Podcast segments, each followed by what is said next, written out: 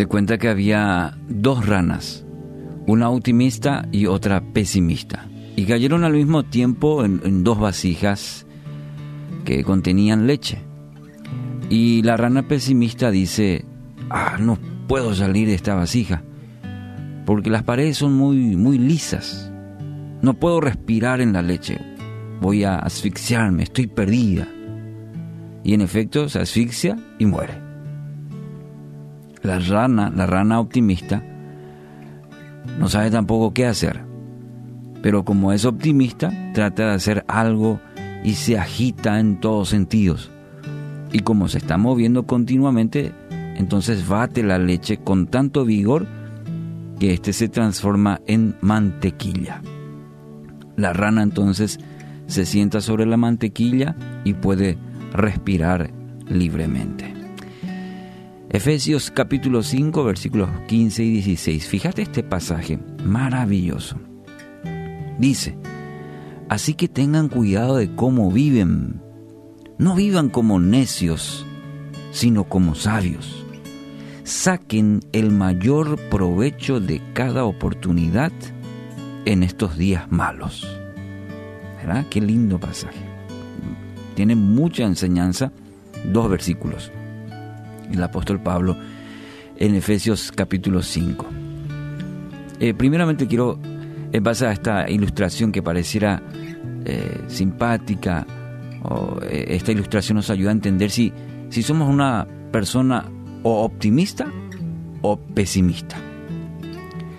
Miremos un poquito. Si, quien posee un carácter optimista hace siempre algo, eh, siempre está en, en, en algo, aun cuando no sepa qué hacer, como esta ilustración de la rana. Bueno, aunque no sepa qué hacer para salir en una situación difícil, ¿qué hace? Sigue intentando, sigue luchando. Y si vamos al plano espiritual, entonces sigue confiando en Dios, sigue actuando, pero no permanece de forma pasiva. Para ser sabios, debe siempre pedir dirección a Dios. Este es el mejor camino que puede tomar, pedir sabiduría a Dios en cualquier circunstancia. ¿El pesimista qué hace? Bueno, el pesimista mira la situación, le es complicado, difícil, eso lo lleva a la desesperación. Entonces no puede ver las oportunidades en medio de la prueba. ¿Por qué? Porque está convencido, lo dice, lo cree y así termina. Fíjate nomás. No, esta situación está complicada, las cosas se vienen mal. Ya lo cree porque lo está afirmando. Entonces termina así, derrotado. Pero el que confía en Dios, quien deposita su esperanza en Él, sabe de que cada circunstancia, por más complicada, por más fea que se vea, Dios permitirá para su bien. Y ojo, no, me, no estoy mencionando simplemente un optimismo disfrazado, que repitamos veinte veces, eh, yo soy optimista, las cosas van a salir bien, o que diga alguna palabra mágica y cambia. No, estoy hablando de un optimismo basado en una confianza, en una fe en Dios, profunda, sincera, permanente, radical diríamos. Entonces sabe que Dios permite para su bien, y este es el fundamento de su vida, y hace que pueda mirar con optimismo. ¿Por qué? Porque su fe está en aquel que todo lo puede. Porque mirando su, nuestra, nuestra posibilidad, bueno, ahí lo estamos muy limitados. Una frase dice: el pesimista ve la dificultad en cada oportunidad, y un optimista ve la oportunidad en cada dificultad. ¿Se da cuenta la diferencia? El pesimista. Y en el tiempo en que estamos viviendo, dígame si no estamos inmersos en ello. El pesimista, uno ve la dificultad en todas las cosas. En cada oportunidad que se le presenta, no, este encuentra lo negativo fácilmente. Pero un optimista No es que no vea la, la dificultad, solamente que la perspectiva, el lente con el que mira es diferente. Él ve una oportunidad en cada dificultad. Te pregunto, o le pregunto en esta mañana, ¿usted de qué lado está? ¿De que ve dificultad en cada oportunidad o que ve una oportunidad en la dificultad? Es un juego de palabras, pero nos ayuda a reflexionar.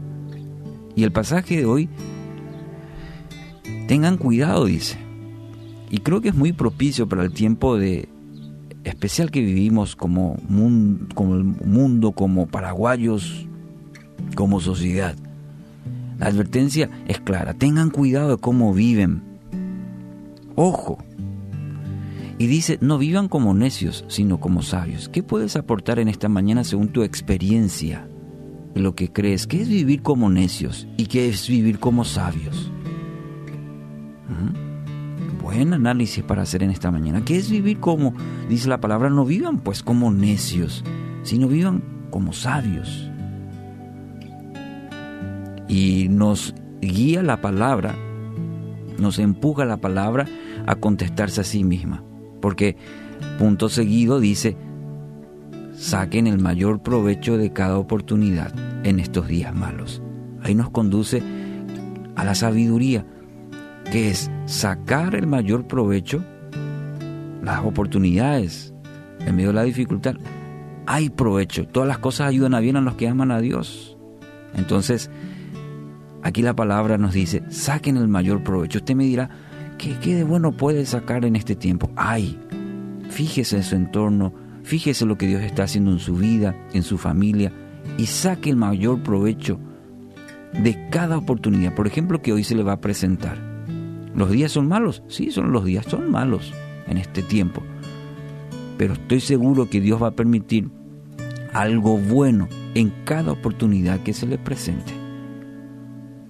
Hoy, quiero animarle a pedirle a Dios confianza, valor y determinación para continuar, continuar, seguir adelante, aún en medio de la dificultad.